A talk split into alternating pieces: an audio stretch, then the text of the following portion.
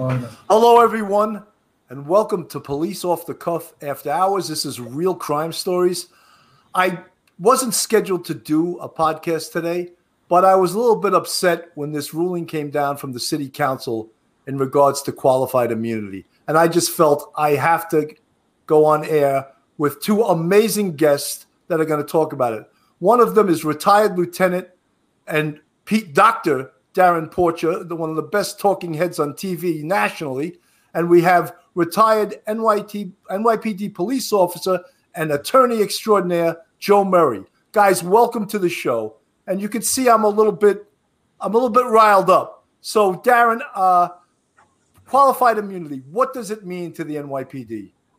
Well, the unfortunate thing, when we speak to qualified immunity, we have something that basically allows officers to be, we use the term indemnified. Indemnification is merely the city or the corporation council attorneys within the city's wheelhouse will provide a legal defense for the officer, providing he or she is acting within the purview of their official capacity.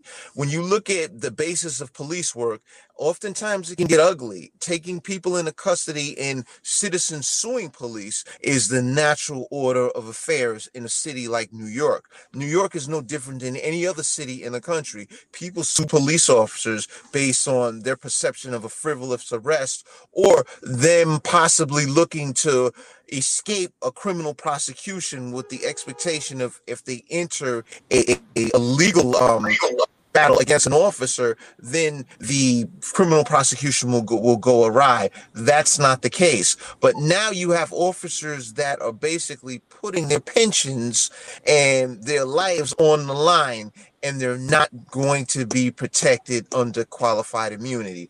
This represents a clear problem, a dysfunction in government for the city of New York. Something needs to be done, and something that needs to be done now.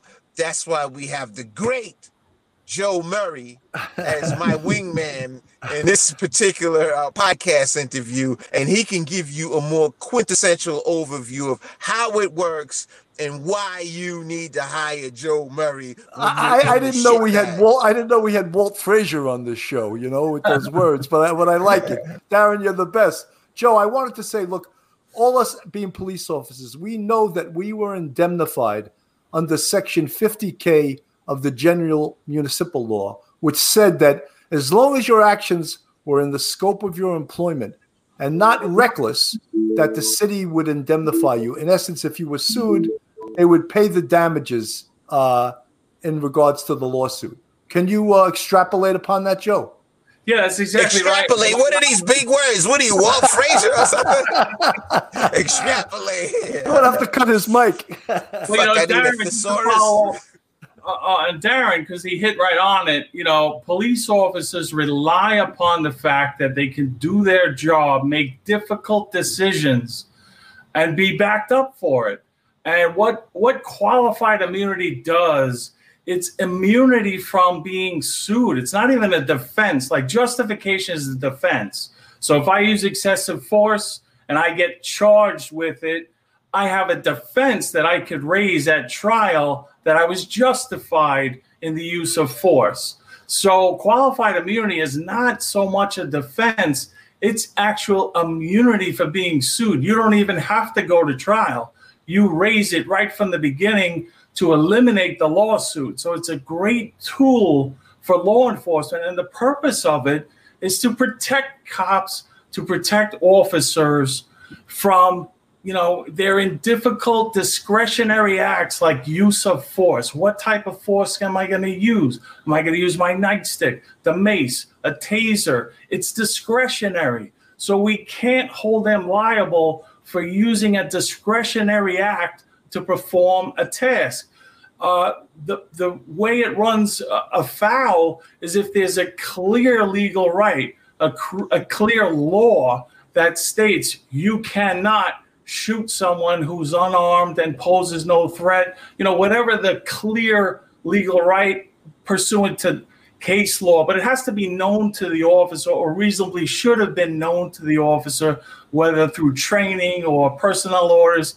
So unless it's a clear rule of law that the officer violated any discretionary act, you can't sue them.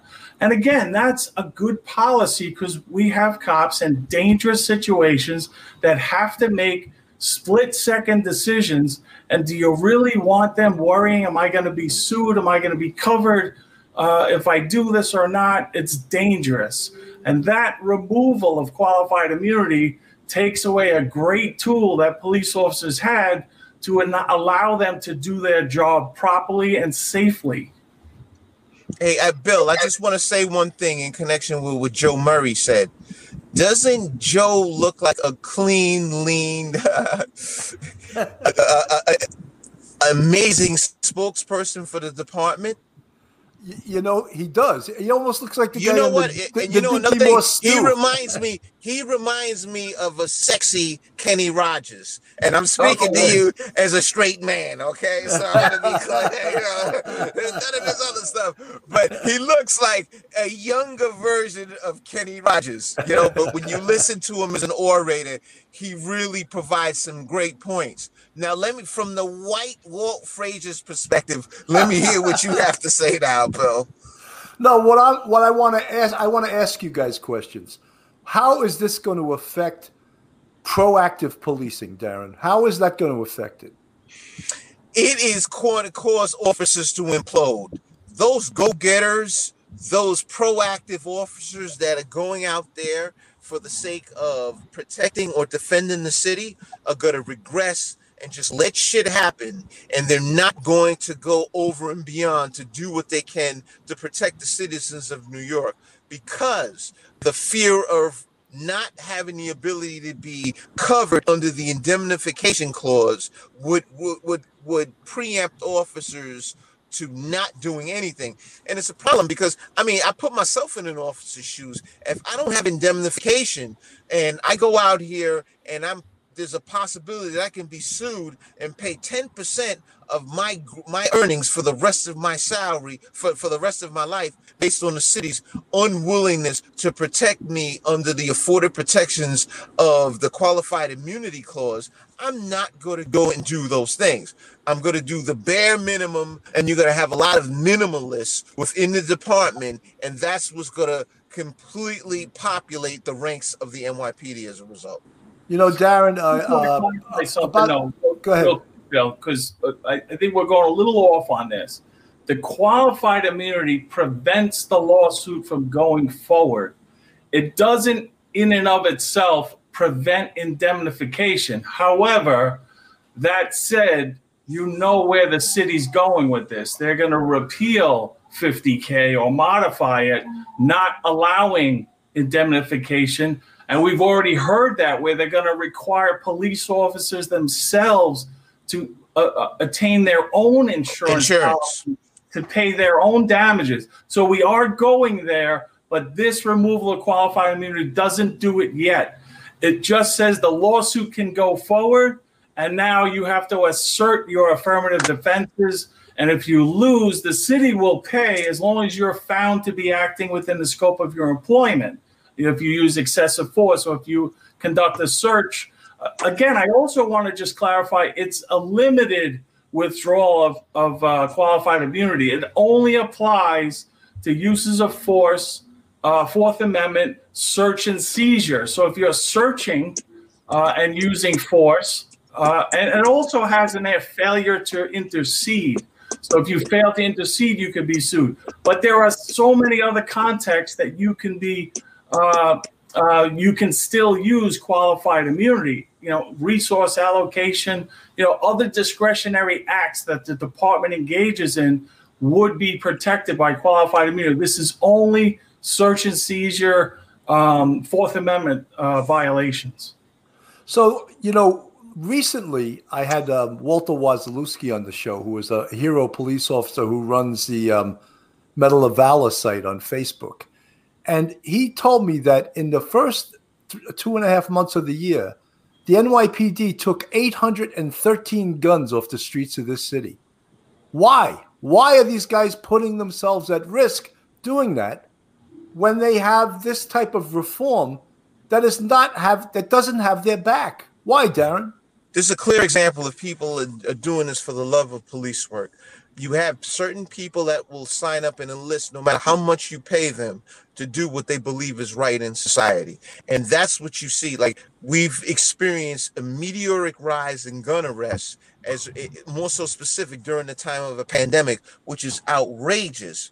But the city is not affording the officers the resources. The anti-crime units have been removed. When I say the anti-crime units, the plainclothes officers are no longer in existence to take these guns off the street. So you now have uniformed officers on patrol that are getting it done. Now, we still have plainclothes units within the department, but usually, generally speaking, the stars of the precinct were your anti-crime officers, and that's since been flipped to all uniform. And so it begs the question of, why are these guys doing this? And it's becoming more and more of a thankless job. And now, as Joe mentioned, and as you mentioned in connection with the removal of qualified immunity, it puts you in a somewhat of a precarious position, whereas you're putting your pension and your income on the line. And it goes back to what I mentioned. This is what guys do because they believe that this is in their DNA and it's only the right thing to do. But at the same token, I genuinely believe that there's going to be a shift in the pendulum, and you're going to have less officers that are going to be proactive, and you're going to have more officers that will be reactive. And the denigration of the quality of life in the city of New York will exist, and this is basically predicated on failed policies by the de Blasio administration and the city council that's folded like chairs, putting the 8.5 million citizens in the city of New York in harm's way. Well said, Darren. MC's Audio, one of our people in the live chat, said Corey Johnson described it as police no longer being shielded from breaking the law. Could you respond to that, Joe? Yeah, like I said, it's not that you're being shielded from breaking the law. Cops can be prosecuted for any illegal acts they take. Like I said, in the context of excessive force, if you assault someone, you have the prosecutors have the right to effect arrests and prosecute. The police can effect arrests. They can and they are, and we're seeing that happen, particularly with this diaphragm law. You know, where now just the compression of someone's chest cavity is enough to cause an arrest. And there are cases in Queens where that's being prosecuted. So Corey Johnson is way off the boat on that. He's way off the mark. It has nothing to do with criminal liability. Police officers are always held accountable. They are the numbers. I wish I had them to respond. There are a lot of police officers that are subject to arrest. I represent some, so I'm familiar with that. Qualified immunity does not take that away. Qualified immunity is a simple civil remedy that allows in a discretion. It's actually like a good faith law. It's a discretionary act. If you're involved in a discretionary act where you have choices to make and uses of force are traditionally that's the type you make, then you are immune from being sued because you have to second guess that officer who does have a right to choose a nightstick, physical force, mace. Unless there is a clear law saying you cannot use mace in a confined area and you use it, then you don't get qualified immunity. You're subject to that lawsuit. So Corey Johnson is way off. He should stick to his nonsense going on in the city council. Darren, I have a very well said, Joe. Darren, I have a question for you, and just a what if. You're the CO of the 7-5 precinct. This order just came down today, or this result of the city council passing this law. How do you talk to your troops? How do you convince them to keep going out there and protect a very dangerous neighborhood? Keep getting me guns, guys. Keep making robbery arrests, guys. Keep making GLA arrests. Protect the citizens of this city. How are you going to do that, Darren?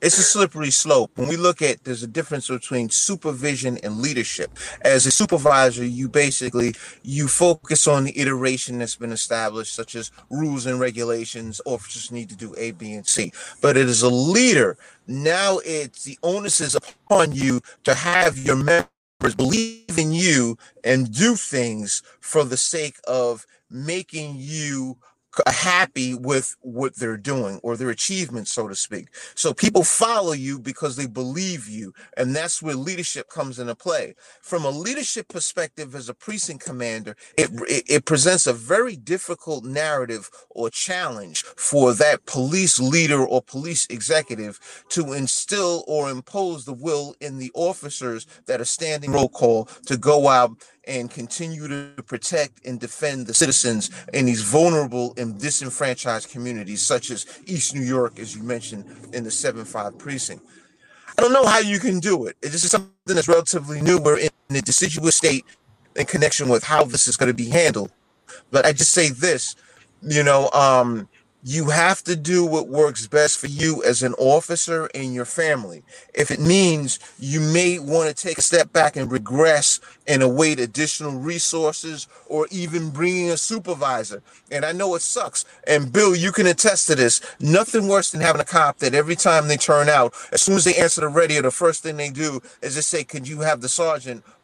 Could you have the sergeant respond here? That right. To me, in the past, I looked at that as someone that wasn't a police officer. There are other things that you can do. You can watch windows. You can do construction. You can become an open heart surgeon, but you're not designated to be a police officer. But unfortunately, based on the new environment that's been introduced, officers are going to reach out to supervisors more so every day before they make these decisions, because they want to ensure that they're not caught in a point of contention of the making of an arrest or using force against someone, and they become subjected to the contention related to the qualified immunity.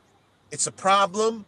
It's a real issue that the mayor is really going to have to get behind and make an assessment as to what's going to work better for the citizens of New York. And the problem that I see with Mayor de Blasio is oftentimes he's really quick to implement things such as 3K or some other bullshit, but he's never focused on the denigration of the quality of life for New Yorkers. We see the constant recession of the quality of life in New York, such as a million bikes that are on the street, people taking a dump in the middle of the sidewalk, motorbikes all over the place with operators without helmets, an overall level of impunity for criminal behavior, robberies, and things to that effect. A subway system that has become a homeless encampment.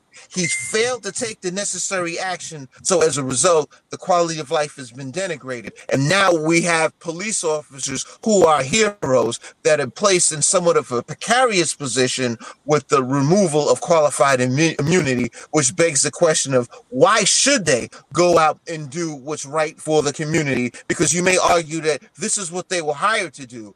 No, when that officer first took that oath, they were hired under the umbrella of qualified immunity, which has since been lost. You know, I wonder, because all of this stuff is on the heels of the DOI, the Department of Investigation report on the summer riots, followed up by the state attorney general's report. Both of them were hit jobs on the NYPD, followed up by the diaphragm law, followed up by getting, and these are not in chronological order, with getting rid of anti-crime, and now followed up with getting rid of qualified immunity. When do the hits stop? When does it stop? Bill, you hit it on the head, especially when we spoke last time. You left out one important thing, that amazing word that we've been hearing all the time, decarceration. This is all part of the plan.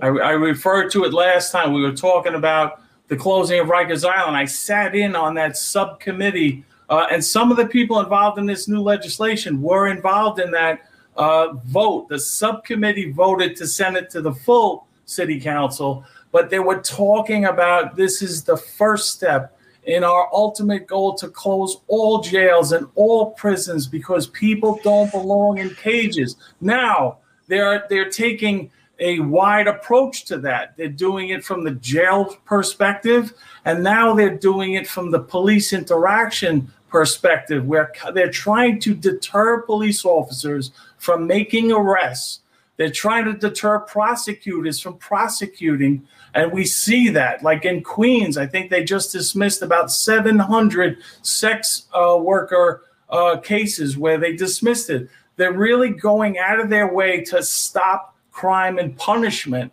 They want it to be treated like social workers, like they're talking about now, having social workers respond to EDP jobs, and now taking away traffic accidents and giving it to the Department of Traffic, forgetting about the criminal activity that goes with traffic accidents, DWIs, suspended licenses and forged licenses and fleeing the scene.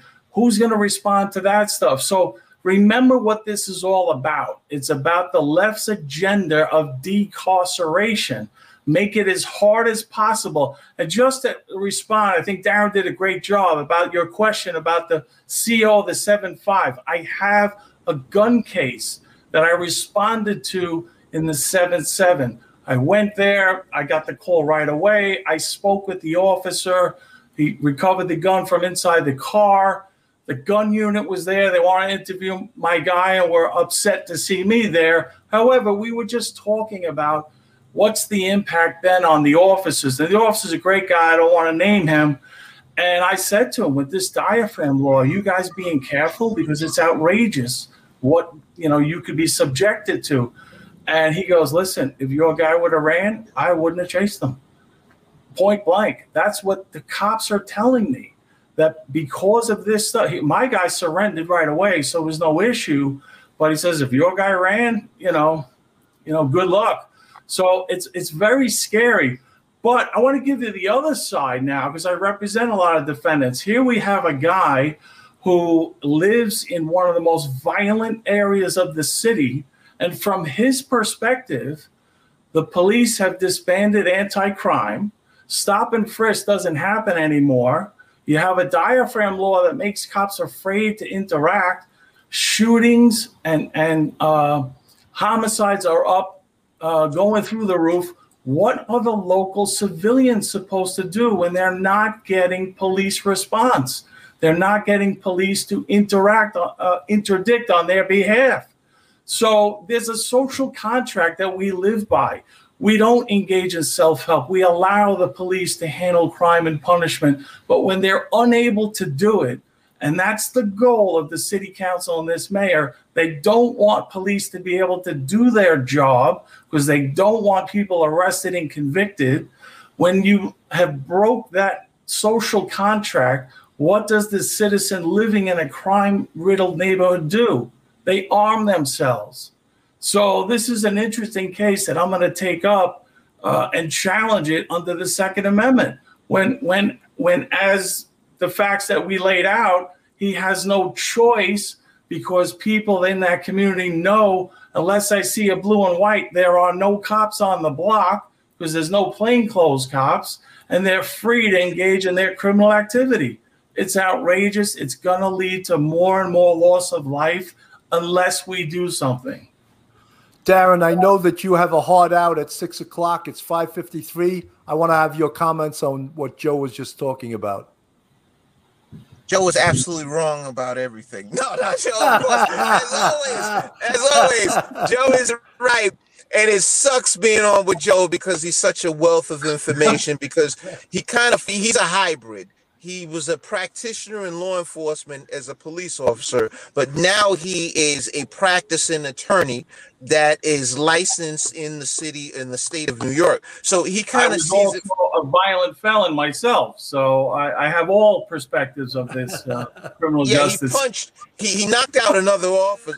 He punched out another cop, and he didn't like the discipline process, and that's why he went to law school and became a barrister or an attorney, so to speak. This is a true story. This is no bullshit. Joe knocked out a guy. They came out on him, and they said, "Look, this is your ass." And then Joe said he didn't like the representation, so he says, "Oh shit, let me see if I can get this thing done on my own." He goes to bank school. You see why Darren likes to come on this show more than CNN, because he can use four letter words. Yeah. So he goes to night school and gets his law degree, and then steps out there and functions in the arena that he knows best as a criminal justice practitioner, as a police officer. You know, that being said, he hit on some very significant pieces. One of the things was the social contract, more specific.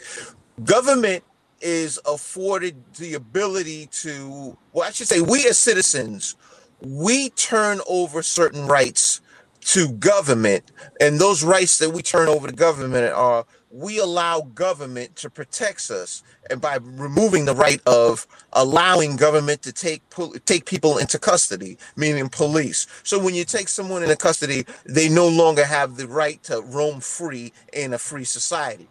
That being said, police are that first line of defense in connection with the social contract. Police serve and protect these communities. Police are primarily public servants. I want to say 90% of what you do as a cop is service related. However, it's that 10% that's enforcement based that we all see. But that 10% is very significant in maintaining the peace in the society that we live in. Because if we don't have police in our society, we'll have something that's reflective of the movie The Purge. When you have no enforcement, no order, then that's when complete anarchy takes over the society and no one is able to advance. It's a very tough narrative, but I don't want to say that we're going to a place where we will have no police. But when you look at the defund police movement, you had a lot of Democrats that supported that. And the result of that was they lost a lot of the down ballot elections in the Democratic Party, because there were people that are disenfranchised in many of these communities, more so specific to the minority communities that are under siege with gun violence, and they're looking for a reprieve by police to afford them the necessary protections. You have the disconnected city council and mayor that perceive everyone that lives in these communities as cop haters, have an anti-cop sentiment and not wanting police. But in actuality, these people want more police in their communities to protect them, because they're under siege and there's no one that's capable of providing or affording them that protection.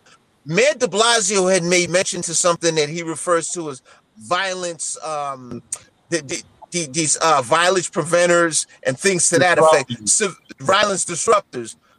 Those are not paid employees, nor are they trained individuals capable of diffusing violent conflicts. We need an officer or a person that's highly trained, armed, and has the lawful right bestowed upon them based on the Constitution to either take a person into custody or do what's necessary in terms of avoiding that person and the services such as social service, taking an emotionally disturbed person to a hospital as opposed to leaving them on the street. Common citizens are not going to have the ability to do this, nor should they have that ability. I'm wholeheartedly in favor of giving additional resource, giving additional duties to people outside of the police department. For one, I don't think cops should be writing parking tickets. I think this is somebody else that you can use for writing parking tickets. There are a lot of civil enforcement related issues that I don't think cops should deal with. I think that the sheriff should deal with a lot of the going into these nightclubs and putting forth like these march orders and things to that effect and closing down those businesses. I think the sheriff is better suited for that. I think we need to free up the officers to do much more for these communities that are under siege. No one understands that. We just see, it seems as if we pile more on the officer, and then it's so crazy, they're looking to remove an officer's response to a motor vehicle accident. And how many times over do you see cases where the reason for a motor vehicle accident evolved around somebody that was intoxicated? It just doesn't make sense to me. The implementation of social workers are not armed. So when you engage a violent, emotionally disturbed person that's in possession of a weapon, it's a split-second decision that you make as a police officer. And for you to await a social worker to step into that environment leads to an appetite for destruction. So, you know, that being said, I'm going to go ahead. I have to segue out, and I'm going to let the amazing Joe Murray, a.k.a. Kenny Rogers in his younger years take over and impart his wealth of knowledge as an attorney at law and a prior NYPD officer as to what works best for our society, because we're under siege. And this is not just happening in New York. It's happening in Los Angeles. It's happening in Portland. It's happening in Seattle. It's happening in all of the major cities that are operated by Democrats. We see it happening in Chicago, the same thing.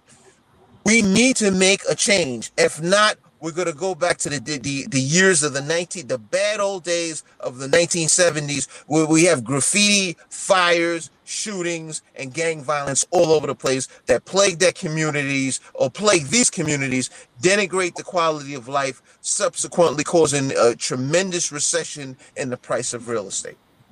Darren, thank you so much for being on the show. I know you have a hard out at 6. You never turned me down. Thank you so much, retired lieutenant and Dr. Darren Porcher. Thanks, Joe. Good seeing you, brother. Once again, let me tell you, you are the man.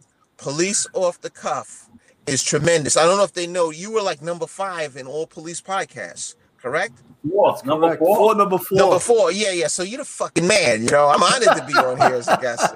This is not the run-of-the-mill bullshit hot dog stand conversation, but that being said, I'm out. Guys, take it easy and stay safe. Thanks, Darren. Thank you so much. Thanks, Darren. He's amazing, great. Right, Joe? Isn't that great? I love him. I mean, he's like a nonstop, and he comes up with those big words one after another, and he ties them together. It's he's a great man, you know? Dr. Porcher. Thank God we got Dr. Porcher on our side, you know? Yes. But, you know, Joe, I want to – go ahead, Joe. I just want to follow with something he said about, you know, who's the real victims of all this nonsense that the mayor with his armed security team, and Corey Johnson with his armed security team, who are the real victims of these policies? The black and Hispanic people of these poor, crime-ridden communities that are going to have to deal with this. Do you think Darren hit it on the head? Remember John Cummings? He ran against AOC, retired police officer. He was asked about this. And he gave a brilliant response. He says, I've been going to community civic meetings, both in the police department and in my private capacity. I have never heard anyone at these meetings say, hey, way too many cops. We don't need them. Let's get rid of them. They all want more police. They all want more protection. They want enforcement. They want the police to do their public service in the community. Nobody's asking for less police, except these woke politicians that are furthering this ridiculous decarceration plan. And here it is. We're seeing it in full color every step of the way. It's all for that ultimate purpose of chaos in the streets. You know, Joe, a thing that they're hanging their hat on a lot, and I find it pretty disturbing, is the whole concept of implicit bias, you know, and that they're pitting the races against each other. And in fact, that's their reason for doing a lot of this stuff, you know. And I've never met a cop that wouldn't save the life of a black person or a Hispanic person or a white person or an Asian person. But it's dangerous for the politicians to be pushing and selling this implicit bias theory. Yeah, I agree. And I think one of the provisions in this new city council plan is about traffic enforcement. They want to now break it down by race, ethnicity, age, and precinct. Because again, to your point, they want to focus and try to identify how police are policing minority communities more than they are white communities. Again, it goes back to the very basic principle. Where is the crime? And people may not like to hear it, but that's where the crime is. The crime is in the 3-2, the 2-8, you know, the crime is in the 7-5, the 7-7. It's not the 111, not the 105. It's not the 19th precinct so much.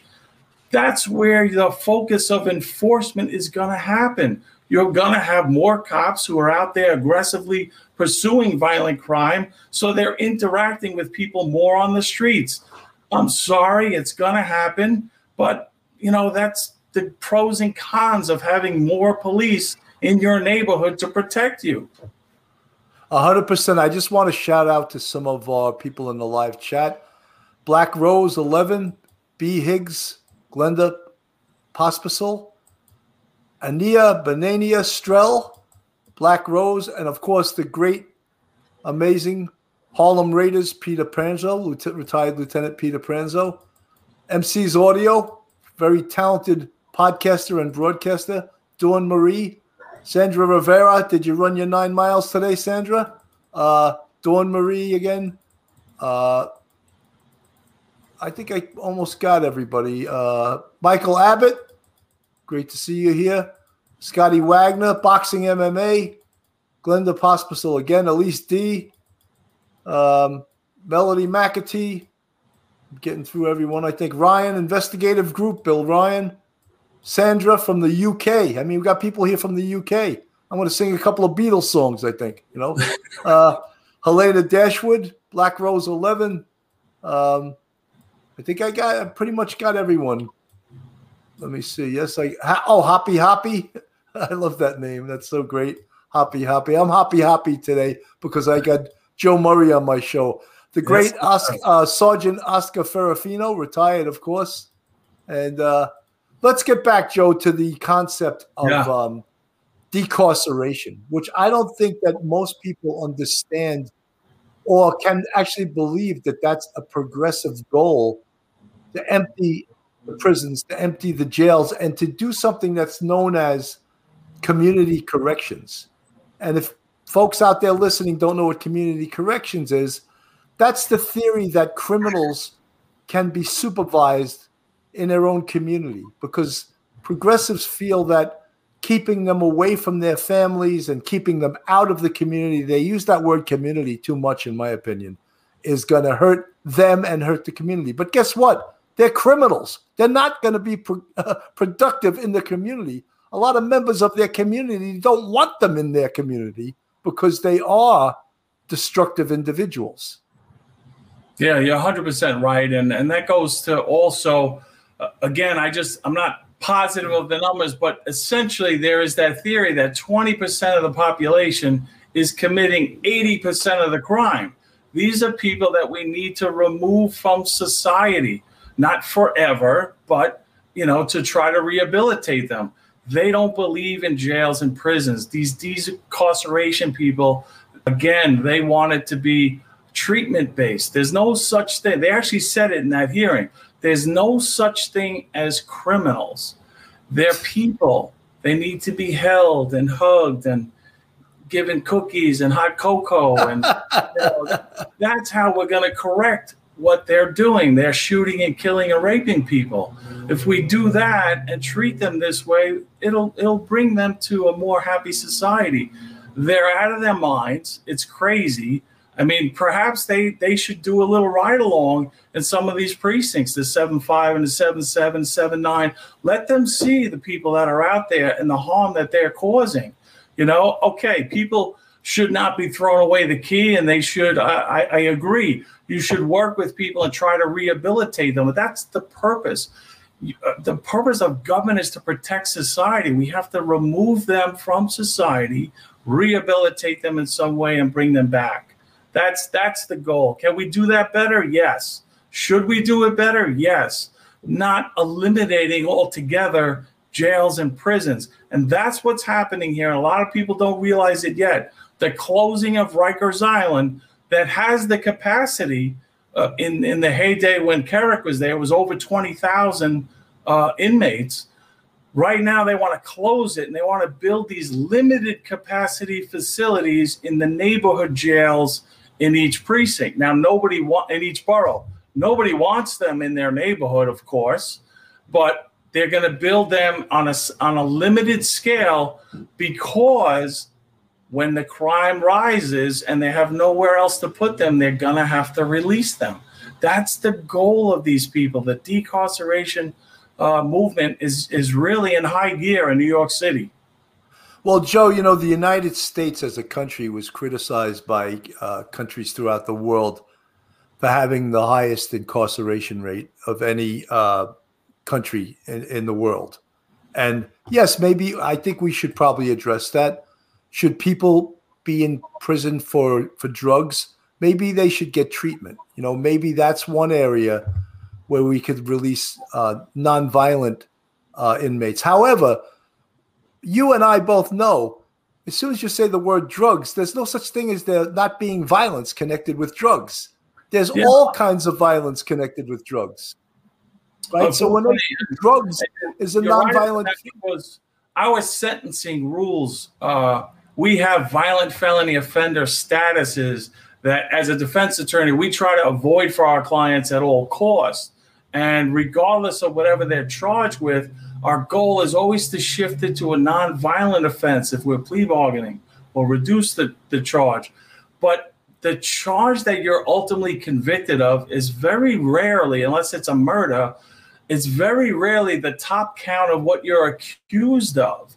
So when someone goes away for a 220, whatever, 16, when they go away for a drug offense and it's a nonviolent, a lot of times that's due to plea bargaining and negotiating an otherwise violent crime that was reduced. So yes, the drug offenders, it is an illness. It is a disease that it has to be attacked aggressively. I see it in people that are dear to me that suffer and have family members who have died from overdoses. I mean, it's so hurtful on the whole family, the community. We need to attack that. And the way we're looking at legalizing, you know, certain drugs, I think it's insane. But in any event, I agree with you on that respect. Nonviolent drug offenders who are addicts, not drug dealers. And I'll tell you, I do it with my clients who are drug dealers. We tell them that he's only selling because he's an addict and we get treatment. These guys aren't addicts, but Right. They get put in and classified as addicts. They do it. They're the only ones. You know, it's ironic. The drug dealers that do these programs are the only ones that actually really pass and succeed in these diversion programs. Why? Because they're not addicts. And the DAs know that they're not addicts and that they're drug dealers, and they allow them into the programs because they need somebody to succeed. They need to show some rate of success.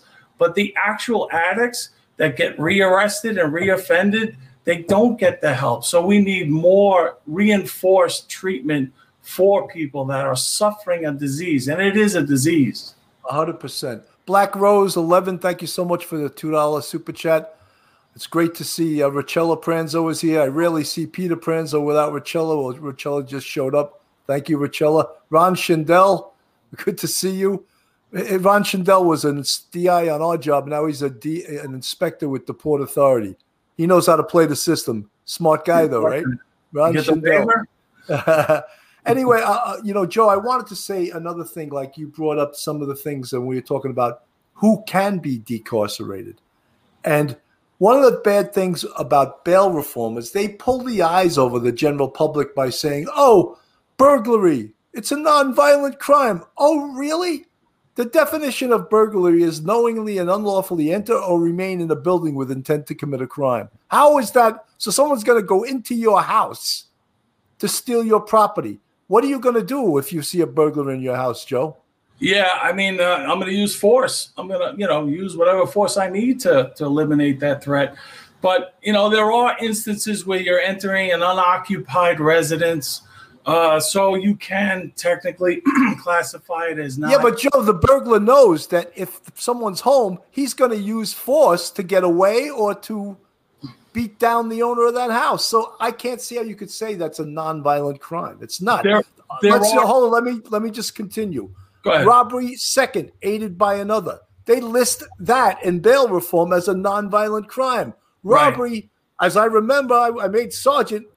Is the forcible removal of property, right? Well, in this case, in that subdivision, the force is aided by another. That's the actual use of force. It's not so much that you punched him and tackled him and took his property. But yeah. Right, but you're there enabling the guy who's going to use force to have the confidence to do that robbery. Yeah. You know, I agree with you. And what they did is they have amended it and they included more provisions that are now subject to, they call them qualifying offenses, that are now subject to cash bail. However, the whole approach is that's a last resort. They have to use the least restrictive means that will enforce or encourage the person to come back to court, to ensure that the person returns to court. So least restrictive means could mean a number of things. Joe, I have the picture of you up on the screen. I'm trying to get you some business for your law firm. There's a very handsome Joe Murray in his office. So that's it. That was during the campaign. That was good. Oh, Joe also ran for Queens District Attorney, so that was his District Attorney pose. That's me. Yeah, but I what I didn't like about the bail reform, because I think we needed some reform as far as, you know, due process, where when you're at an arraignment, it's really the prosecutor that has the advantage, because the prosecutor has spoken to the cops in a large amount of cases. They've spoken to the victims. They've reviewed the evidence when they write up a case. Where a defense attorney, we're just getting called by the family, yoked out of bed, go run down the corner. We haven't been to the crime scene. We haven't looked at all the evidence. So we're at a disadvantage as to the case that we can bring to challenge the evidence. But in cases that, you know, the prosecutor goes so heavy and, you know, they're saying to the judge, well, you know, this is a serious offense and there were weapons found. And, you know, I'll give you a perfect example. I represented this woman who was charged. The police went into the 112 precinct, did a search warrant and recovered 18 guns. They recovered 18 guns. They only charged her with 10. And they charge her with first-degree possession of firearm. They turn out to be all fake guns. There were toys. There were airsoft guns. There were starter pistols. Because the family themselves, the husband and wife, they're involved in producing rap videos. And they actually showed me, and I gave to the DA, these videos, and they're in them. So, but at the arraignment, the prosecutor's telling the judge, oh, all these firearms, they present such a danger to try to get a higher bail. Well, but Joe, let me stop you for 1 second. Part of a firearm being prosecuted is that it has to be tested by the ballistics unit and proven to be operable. And if it's not operable, it's not a felony. Correct. And within days, we got all the ballistics back. None of them were capable of discharging a projectile. So they were not declared firearms. And a lot of them were toys, and they were obvious toys. They had cartridge places to put a CO2 cartridge in it. I mean, these cops knew they were not toys, yet they charged her with it. This is a woman who has no criminal record whatsoever. And, you know, she's a manager at a place where she worked. She suffered tremendously. And it took over a year for the district attorney to reduce it to a misdemeanor. I don't know why they're reducing it to a misdemeanor. They're not charging her with an imitation firearm. It's just outrageous. But Joe, you know, there was just a story about people who have flown to New York City from other states and they had gun permits, like under HR 218. And they got arrested and prosecuted by the Queens District Attorney. Yeah. And the district attorney was interviewed that they're so anti-gun in New York City, they're going to charge a good citizen who has a gun permit in another state. How counterproductive is something like that? It's really horrible the way they do that. But Queens gets hit the hardest because we have two airports, and a lot of them come through the airport. You know, people that are coming in. I had a guy that, because he used a knapsack to travel, it actually had a round in it because he's from Georgia, and he routinely goes out and shoots. He didn't bring any guns, but he had a round. So the enforcement is so strict in New York City. Clearly, these people are not criminals. They are otherwise licensees. I had a security guard who was, you know, protecting a celebrity who was arrested. He was in the military. He had permits in three jurisdictions. He didn't possess the firearm. It was in his luggage. Still arrested, and they dragged the case out. Many of these cases, they will require you to plead guilty to at least a misdemeanor. I mean, I had one where a guy was from South Carolina. They wanted to go to New York City for New Year's Eve. It was so exciting. So they jump in the car. There's 4 or 5 of them. He runs a stop sign in PSA 9 somewhere. A cop picks him up, and he takes him out of the car. He searches the car. He finds a gun. My guy jumps up. Oh, that's mine. When do you ever see that at a car stop? You never do. He's required to keep it in the glove compartment in Georgia, I think he was from. When you're driving with a firearm, you have to have it in the glove compartment. So he thought nothing of it. Oh, that's mine. And he jumped right up. 5 people in a car. That's mine. So we dragged this case out with the district attorney's office. And what are we going to do as a defense perspective if all they will go down is to a misdemeanor? If I go to trial, he could be convicted of a felony. It's a 3.5 minimum. So it's unfair and it's horrible that they're doing this to people. They're making people plead guilty. Quite often it's to a non-permanent charge, like a disorderly conduct that'll be, removed from your record. But a lot of times they make it, for misdemeanors. So it's unfortunate. And it serves no purpose. These are law-abiding people that have guns in other states. Why should they be suffering here? And there was one even at Ground Zero. I don't know if you remember that. Ground Zero doesn't allow any firearms, and the person had a license and said, okay, I'll check the firearm, and then they arrested her. So it was just like crazy. Yeah, that's sort of counterproductive to do that. Joe, I just want to get back to the one thing now. Police reform isn't just coming in New York City. It's a national thing right now for police reform, because apparently the police have been doing everything wrong for years, and they have to pay the fee for the ills of society, because all of society's ills can be blamed on the police. They all can be directly or indirectly tracked back to the police. Yes, it's all the fault of the police. But in the state of New York, the reforms basically came down from the bully governor, this guy we know as Cuomo, who's got his own problems right now. Yeah. More or less saying you either adopt these reforms or you're not getting this money or that money from the state. I mean, that's not an unheard of political way to do things. It's a bully way to do things, which he's the number one bully probably in the state.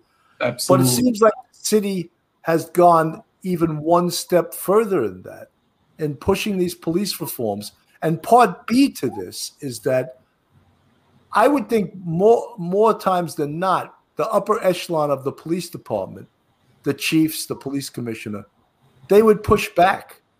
But they're not pushing back right now, because they're more or less told, if you push back, you find another job, retire or resign.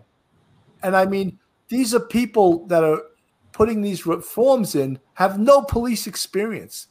I've never seen any of them out there. Have you? No. I haven't seen 1125 in the Lenox. I haven't seen them anywhere. Yeah. They come out of the woodwork with these reforms, misinformed reforms like the diaphragm law, and they don't even ask anyone in law enforcement or criminal justice academia. Does this make sense? They're so arrogant that they don't even ask the experts. They just pass these laws. Cuomo is a bleeding heart. He releases cop killers. I don't want to just blame de Blasio, because it goes right up to the governor in the state house.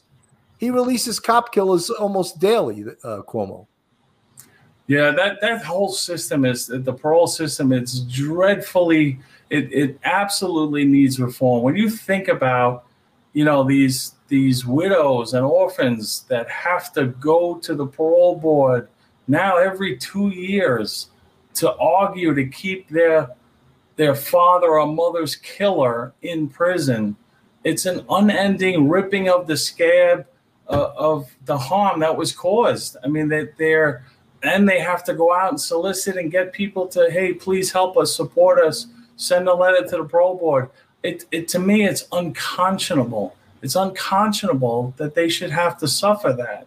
I mean, there has to be some hard and fast rules about punishment, particularly cop killers. I mean, of all people, police officers are here to protect and serve the public. If you're gonna kill a police officer, imagine what that person is willing to do to a civilian. That's why we are so hard on that, and that used to be a death penalty offense in New York. unfortunately, no more. But at least it should be life in prison. That's it. You're done. Make them, just like they're trying to say the police officer now with the removal of qualified immunity, it'll prevent the officer from abusing someone's rights. Why doesn't that theory apply to criminals? Maybe if they knew there was a death penalty or a life imprisonment penalty, maybe I won't shoot that cop. Maybe I won't, commit that horrendous, heinous crime. Why is that philosophy only applicable to cops? If we threaten them with severe outcome, they'll stop doing it. But that doesn't apply to criminals. So I really am, if you've actually been a part of, some of these widows and orphans, what they go through, or anyone really who has to go to a parole board to argue why the killer of their father, sister, brother should remain in prison, it's really horrible. And for someone who's lost their life, they were removed from their family, you will never see them again. There needs to be a definite and determinate sentence that they will suffer regardless of parole. There should not be parole. And I think, Joe, it seems like under this, the people that are in power right now, for some reason, criminals have become the good guys and the police have become the bad guys. And that's pretty hard to accept for people that devoted their life to law enforcement, to accept that, wait a minute, how did we become the bad guys? And you have to think of it's because it's the selfishness of them just, pleading to their base and trying to get their base. And that is that their base, people that are in prison and the families of, or is it police officers who are enforcing the law and walking that straight and narrow path, And other law-abiding citizens that are fearful of what these policies are going to bring down to affect them and their families. I can't wait to see once people start coming back to New York City, once this pandemic is over, when people feel safe enough to take off the mask and go back to their apartments, all the people that fled to their Hamptons and their Montauk and their upstate and their Connecticut, their second homes. Yeah, and when they go back into the city and they see what the city has become, are they going to make noise, or are they just going to say, oh, this is the way it was back in the 80s and the 90s. We're just going to have to get used to it again. It's an interesting question. And I thought, one of the indicators to me is what's going to happen in these elections. I know a number of the people who are running that are great people, that are very civic-minded, want to do good and want to help the community, and that are not tied to the party agendas. They really just are sick and tired. There's a woman, Vicki Paladino, who lives in Whitestone. I don't know how old she is exactly, but she's definitely a senior citizen. She's running for office because she's so sick of what's happening to our police officers and what's happening in the crime in the community. She's had enough and wants to make change. I think there's a lot of people in her position like her who are coming forward, running for office for the first time, trying to get involved in city government to make these changes because they're horrified at what they see. And they're the ones that are going to suffer from it. The people, the good law-abiding people of the community that are going to suffer from these new policies. So I kind of have hope. De Blasio won with like 11% of the electorate.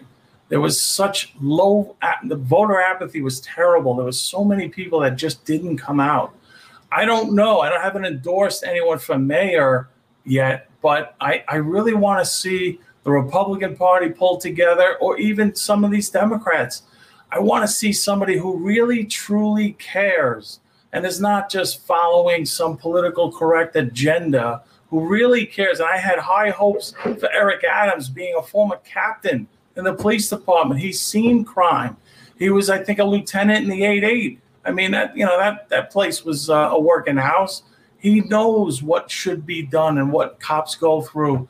I was hoping that he'd be the voice of reason, but lately I see some of his policies and his rhetoric. He's just mirroring what's happening, in the city altogether with this. I wonder where he is on this qualified immunity. I wonder where Eric Adams is on removing qualified immunity from working cops. And he was a supervisor, a captain who had to motivate. He was the guy you're talking about. How do I motivate my cops? What is his position? But I'm really hoping that somebody comes to the table who's not following this agenda and political correctness, who really cares about the city and the quality of life, who we can get behind and hopefully make some change. But I think that's going to be important. Watch the voter turnout and watch who gets elected up and down ballot. Well, Joe, on this show, we've spoke about it before that in regards to crime and the city getting out of control, the city has to have that Brian Watkins moment where Brian Watkins was that tourist from Utah who was murdered in the subway station in Times Square. And that just horrified the city, and it just more or less mobilized the city to elect a law and order type mayor. But I don't think we're there right now. And I think there's a lot of this progressiveness, which is not just a local thing. It's a national problem. It's a national law and order thing, and to reform the police. And I don't see someone who's not a progressive getting elected in this next election.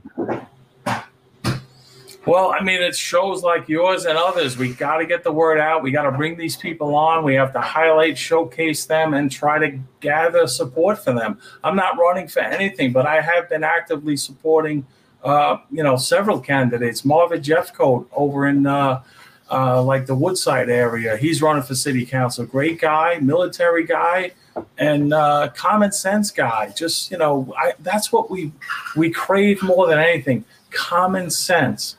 2 + 2 = 4. Removing qualified immunity, the diaphragm law, is going to lead to higher crime, less active police response. Why can't they figure that out? I don't know. I have no idea. Irma Rivera, the locator, thank you so much for that $4 super chat. Joe, we're at just about over an hour. And I just want to if I can plug a few things. If you guys like this show, please subscribe to us on YouTube. Become one of our subscribers. We're trying to build up our population, I should say, on YouTube. And also, if you really love us, join our Patreon, which is people pay. We have 3 tiers on our Patreon. I'll put up the our 3 tiers are for $7. Yeah, he's getting that's the dipped in butter mug. Our 3 tiers are for $7 a month. You're the bucket. For $9 a month, you get to polish my rack, and for $11 a month, the premier, you get to dip them in butter. And Joe's holding up that mug proudly. And yes. We really appreciate your support on Police Off the Cuff. This happens to be Real Crime Stories, an unscheduled show. And I want to thank Joe Murray so much. He was actually on the show yesterday, and I just call him out of nowhere, and he says, "Yeah, I'll come on the show." That's a real buddy, and I really appreciate you doing that. And of course, we had the great retired lieutenant, Dr. Darren Porcher, who's always a hoot, smart guy, Yeah, fun guy. So, Joe, again, I want to thank you. You have any parting words? No, I want to thank you, Bill, because we need to have these conversations. We got to get people involved. And whether it's just chiming in and commenting here, you got to have your voice heard. Be part of the conversation. If we electively stay out of the conversation, we have no one to blame but ourselves. So that's what I commend you for engaging people. And I encourage people to follow up on that. Well, thank you, Joe. I appreciate it. And for all you guys, all you Police Off the Cuff fans that are out there and joining us and watching all the time and supporting our show, I really appreciate you guys. You guys are what enables us to keep going. And, this is sort of a passion. It's a passion to we have a lot of laughs doing this show. And, don't get me wrong, it's a labor of love. But without you guys watching it, we'd just be talking to ourselves. So I want to just thank all you guys for watching and supporting us. For Police Off the Cuff, Real Crime Stories, I'm Bill Cannon. And for Joe Murray and Dr. Darren Porcher, thank you very much for listening. Good night now.